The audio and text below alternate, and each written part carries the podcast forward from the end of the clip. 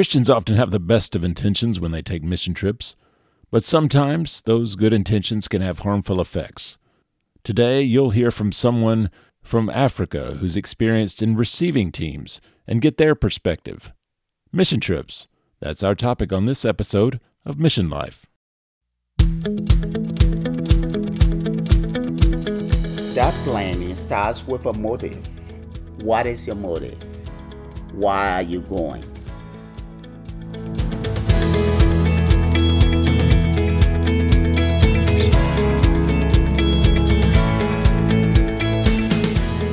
Hello, and welcome to the Mission Life Podcast, featuring stories of people putting faith into action. My name is Jeff. Thank you for listening. This year, nearly 1.5 million people will go on a short term mission trip. That represents nearly $2 billion in spending. With that much money being spent, more and more people are asking tough questions about mission trips. Questions like Are they worth it? Do they help or do they hurt in the long run? How can we be sure they have long term impact for those going and those receiving the teams? Well, today I'm excited to bring you an interview with a friend of mine from Africa. He's going to share his perspective as someone who is experienced in seeing teams come to his country. Jesse knows a lot about mission trips, and his story is truly amazing. This is part one of my conversation with Jesse. During the podcast, you'll actually hear audio from my 2009 visit to his ministry. Jesse is from a small village in rural Liberia, West Africa. He spent his early childhood playing on the dusty pathways of Balama, along with his 26 brothers and sisters. Jesse likes to joke that he never had to worry about not having enough kids to play soccer in the neighborhood. His dad had nine wives and was one of the leading coffee growers in the country. Jesse is from the Kpelle tribe of Liberia, one of 16 tribes in the country. As a child, his mom didn't call him Jesse, though. Back then, he went by his Kpelle name, Noe. In his early teens, Noe was offered to a family as a child servant to help make money. He describes it as basically becoming a child slave. It was during this time in his life where his name was changed to Jesse. One night, he escaped and made his way to the city of Monrovia, where his days were spent on the streets and his nights in the waiting room of a hospital. Soon, a compassionate nurse named Miss Doya took him into her home and raised him. She taught him about Jesus and loved him as her own. She helped him get back in school and encouraged him to dream big. And dream he did. Jesse eventually received a scholarship to Mercer University here in Georgia, where he got his master's degree in business and a master's degree in divinity. I met Jesse in a leadership class in seminary as he was pursuing both degrees. Though he loved the United States and enjoyed the money he was making here, Jesse knew God was calling him back to his home village of Balama. In 2007, Jesse returned to Liberia and started a development organization called the, the Balama Development Alliance. As a Liberian, Jesse has seen many mission teams from America. He knows personally the value they can have. Um, I would uh, I would say a lot of who I am and the way I've turned out in terms of my personal growth with Christ and my commitment to service came out of me watching people serve, people who love God and people who go in the name of Jesus, be it provide service or to share the good news through the spoken word. But um, I would say, um, and I've heard both pros and cons side of this conversation. I have heard people say, well, we don't need to do mission trips, and others people, but I, for one, would say mission trips are highly encouraged. I'm saying highly encouraged because mission trip is a dual blessing. The church that goes is blessed, and the church that receives is also blessed if it's done right. And um, the goal of uh, the church universal, I know, is to do the most good. People who go have good intentions. Um, they could be doing a lot of other things with their summertime and vacation time, but instead they chose to go in the name of Christ so that Christ will be glorified. And we all are in it so that Christ will be glorified. And in so doing, um, Christ need to be the center.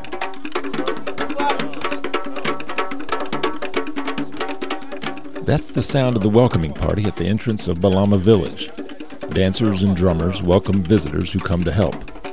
The people are warm and welcoming. The children beam with bright smiling faces. The chief honors visitors with a special ceremony. Given all this attention, Jesse knows firsthand the value of teams, but he's also figured out how best to use them in his organization. Well, BDA, um, Balama Development Alliance, is a nonprofit organization registered here in the United States with programs and services in Liberia, West Africa.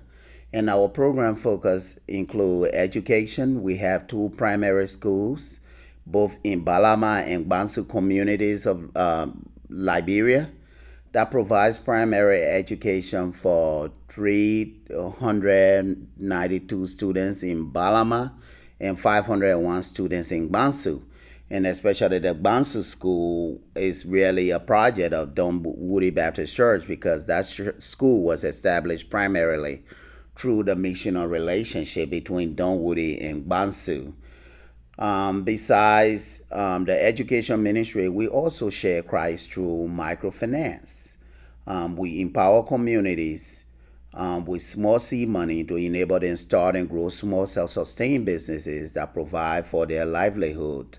We have changed li- we have seen lives change because we believe that evangelism should be transformational and it should uh, transform both the individual who receive the gospel in their communities.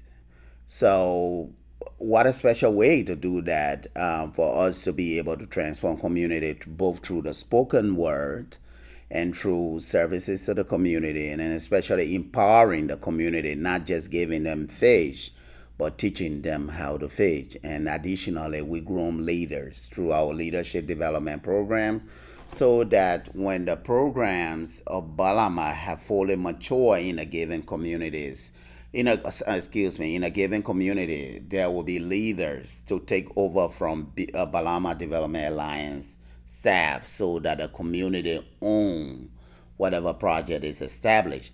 But we could not have done what we've done or achieved the success we've had with our mission teams.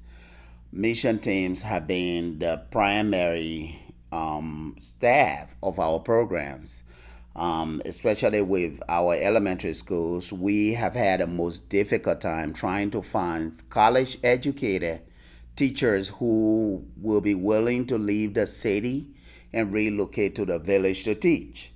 I mean, in all fairness, yes, humanly, nobody wants to put themselves and their family um, through that kind of challenge.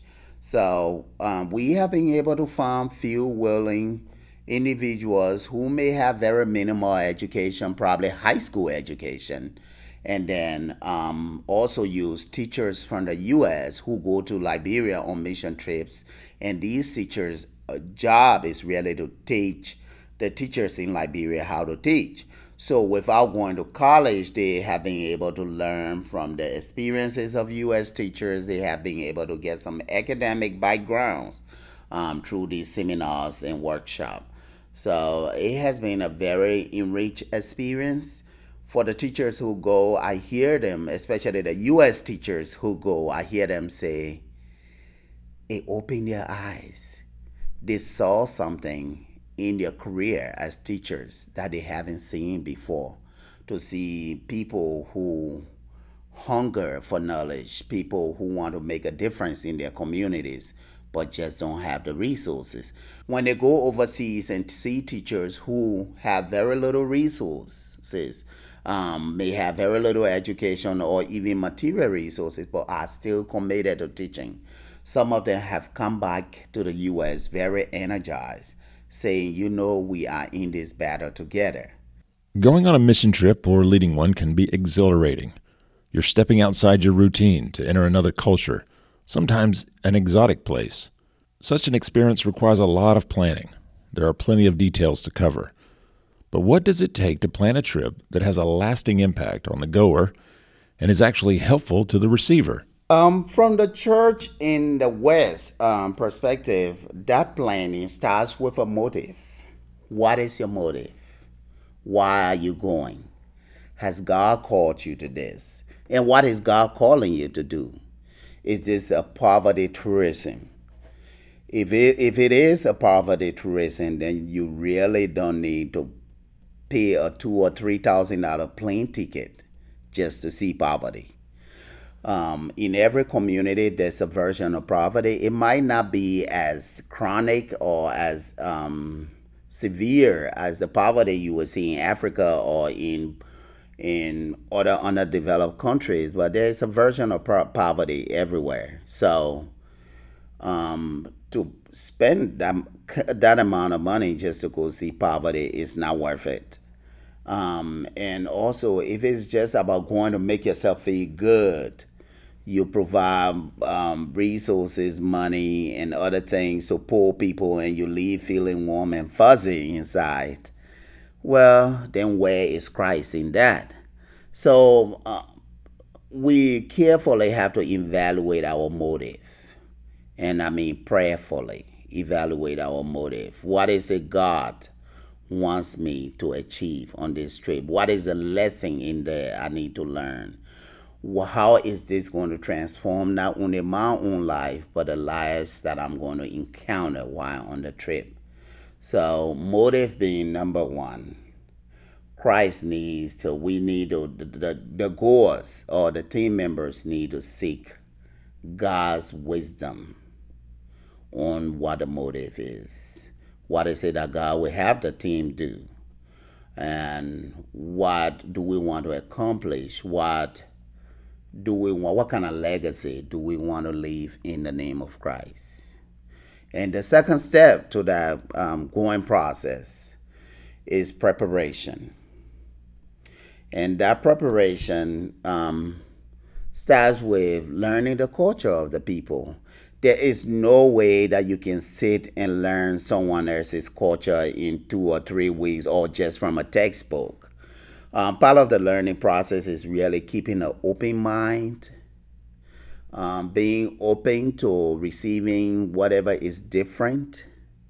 There will be things that are different, but also being open to see the good in it and being open to building relationship and being a listener, a good listener. Um, often one of the challenges of the industrialized West is that we tend to we are productivity driven. We value our mission trip or we evaluate our the, the productivity of our mission trip or the effectiveness of our mission trip by how many tasks we got accomplished. We painted a building, we erected a clinic, we we made decks for school, or we, you know, we go on with these lists. But the question is that really what Christ wants from us? Sometimes um, Christ may just want us to build some relationship. Putting a building up is a good thing. But what happened to the building if there's no relationship to back that? So, um, motive number one, preparation number two, and that preparation, I said, also um, cultural acquisition, learning the receiving culture, trying to understand the worldview in which they function, and also being ready to receive that worldview. There's no replacement for good planning, that's for sure. But often teams will focus more on what they're going to do, the projects, the task, than the opportunity to connect and build relationships with the people they're going to see. I remember a trip I took to Haiti in 2012 to help build houses. I had been there three times before, so knew the people we were going to go visit. We told our host before coming down that we really wanted to spend most of our time building relationships instead of houses the Haitians were proving they could build the houses without us. The trip was going well when our Haitian guide Tiga said something that stuck in my tiny brain. He said that he had left his vacation in the Dominican Republic two days early to be our guide when he heard that we wanted to spend most of our time getting to know the people in the community. He said, if, if you had just wanted to come and build a house, I would have let someone else lead you. But because you wanted to know and understand us better, I really wanted to come back to help you do that. Not many American teams want this. Tiga's comment made me realize the importance of understanding what the host really wants from us, not just what we want to do. To figure this out, communication between everyone involved is key. Jesse explains.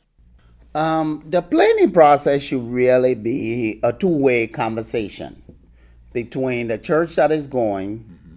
and the receiving ministry or the receiving missionary or receiving community. Um, number one, no church. No matter how good you think the program sounds, or no matter how good um, service a service project you have designed might be, or, or in your mind, might be good for the community. Um, a good place to start would be to listen to the community that's receiving you. What are their needs? Number one. Not what you are wanting to do but what is it they want? What are the service opportunities? Number two, does the service opportunity line up with your mission objective? Is that something your church wants to get involved with? And then, thirdly, um, the agenda should really be set by the by the receiving um, ministry and also mission teams should stay away from doing for locals, for, for communities, what they are able to do for themselves. Um, painting a building sounds great, doing a medical clinic sounds great. But if there are nurses on the ground and there are hands and feet on the ground who can do painting very cheaply and efficiently, why pay $3,000 to leave United States just to go and paint. Mission trips should be planned around activities that train locals in skills that the economy does not have. Train locals to do things that they are not trained to do, or that they do not have the resources or the ability to do. And then members of the mission trip in that role become mentors. They become mentors, they become facilitators, they become enabler instead of doing. And then they should be able to give the local or the receiving community the opportunity to do.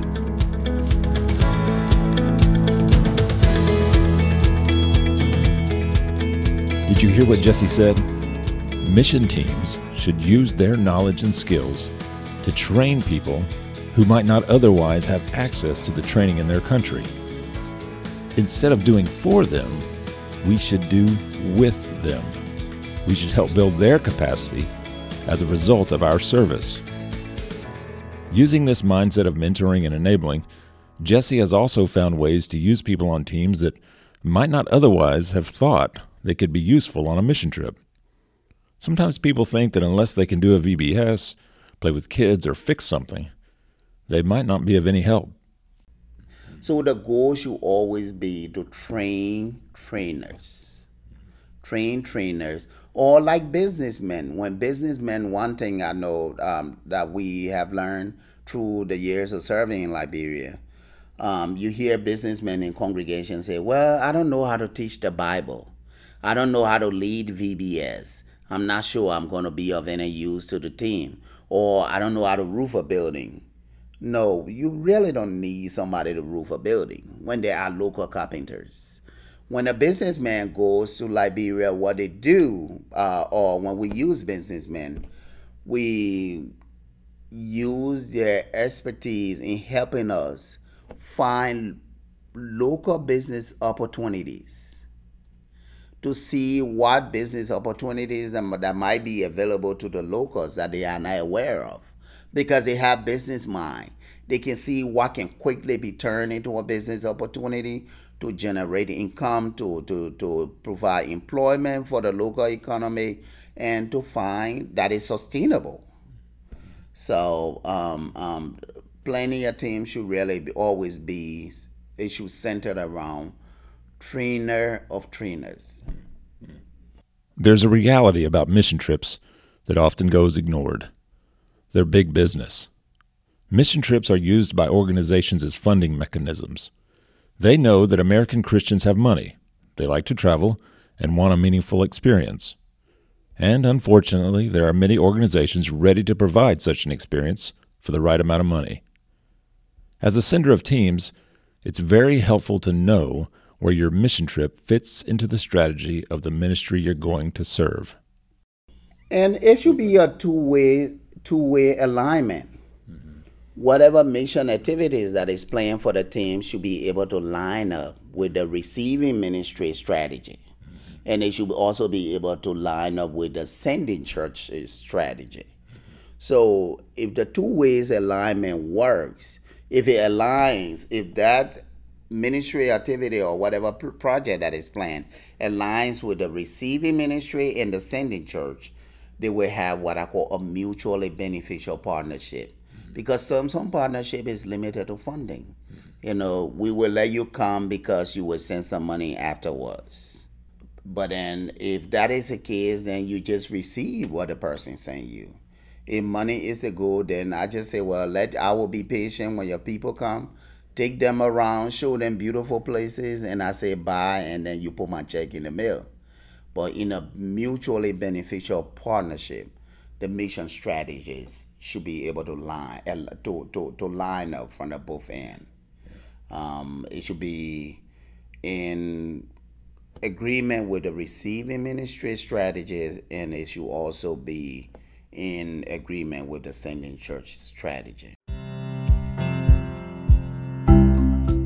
Mission teams have the best intentions. They want to serve and meet needs. And when they go to a poor country, often they'll think about what supplies to bring supplies like clothing, gifts, toys, shoes because they want to help. But is this giving such a good idea? In their book, Helping Without Hurting in Short Term Missions, Steve Corbett and Brian Fikkert write that focusing primarily on needs, however real they may be, initiates the very dynamic that poisons our relationships. A dynamic that says we are superior and they are inferior, and we are the only ones to change their situation.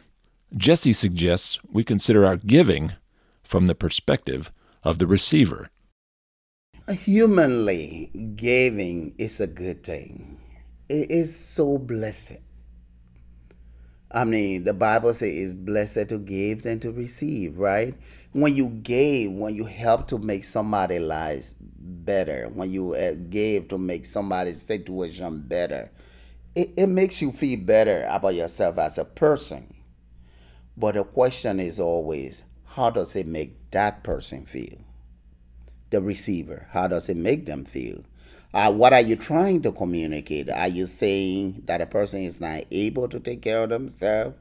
Are you saying you ought to be their source of or their provider? Um, I, I don't mean to say that mission teams should not give gifts. No. But giving gifts, there should be a clear expectation should be clarified. One time gift is good multiple gift. If multiple gifts are given, there should be something given in return. Then it is called friendship. Friendship is a both way street.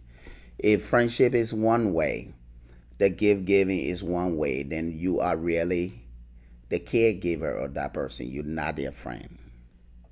So friendship should be both way.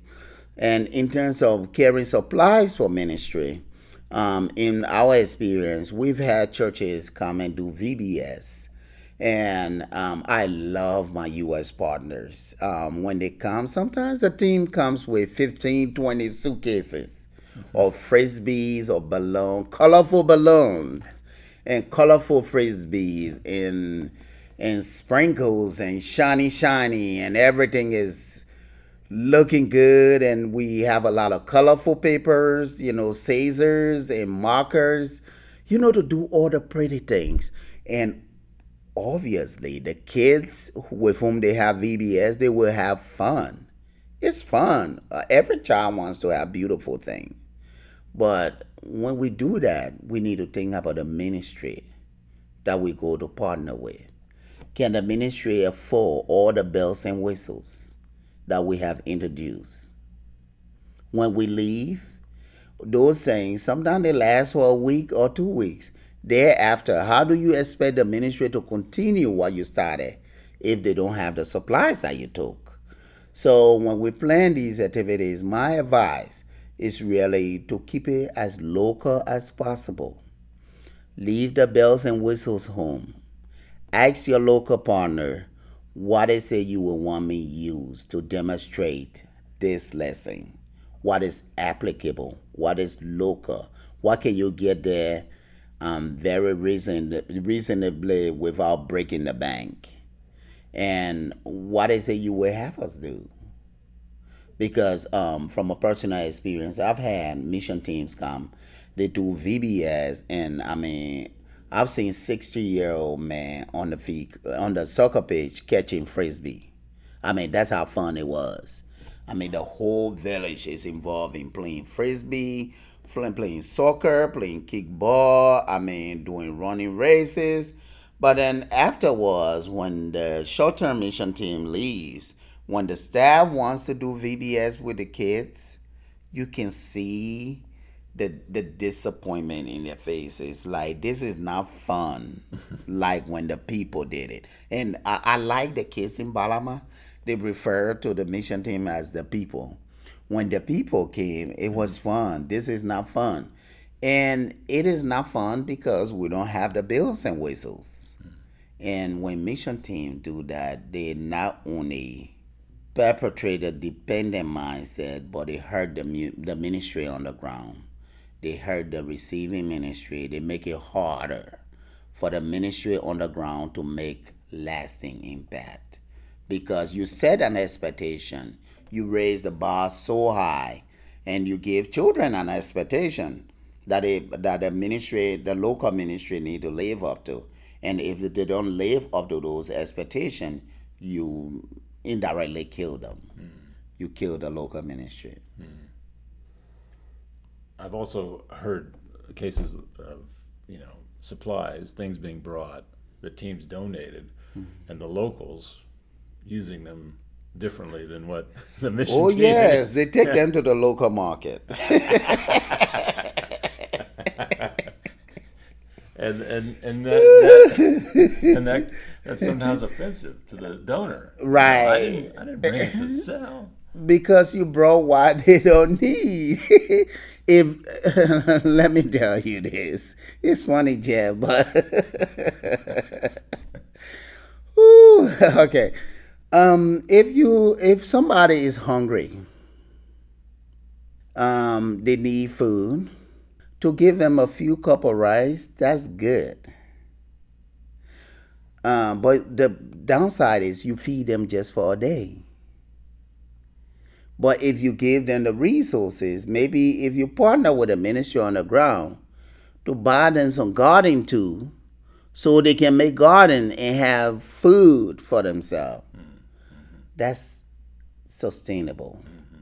That makes lasting impact.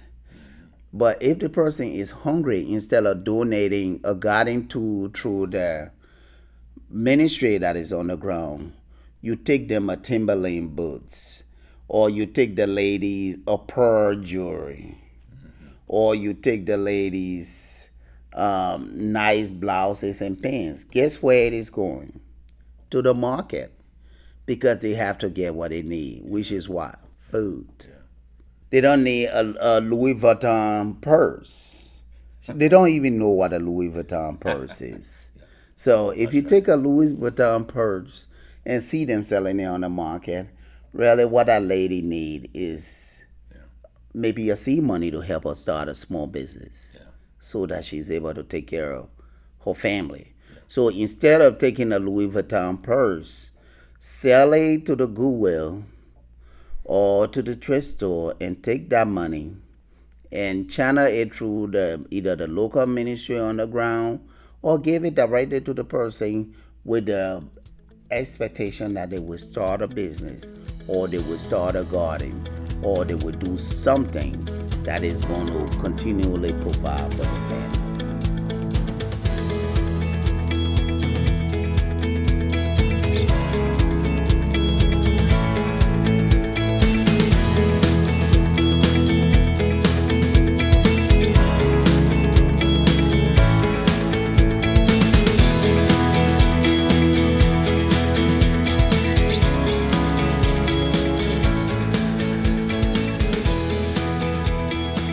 Churches plan mission trips because Jesus has said that we must go to the nations. But how we go is what really matters. Mission trips can be life changing experiences. They can change people's perspectives and attitudes, and even change people's career decisions. But they can also be little more than poverty tourism, meant to appease a consumer demand for an experience. Instead of focusing so much on our experiences, perhaps we need to focus on the actual change that we are working with the host partner to bring about. Fortunately, people like Jesse are changing the way people send mission teams.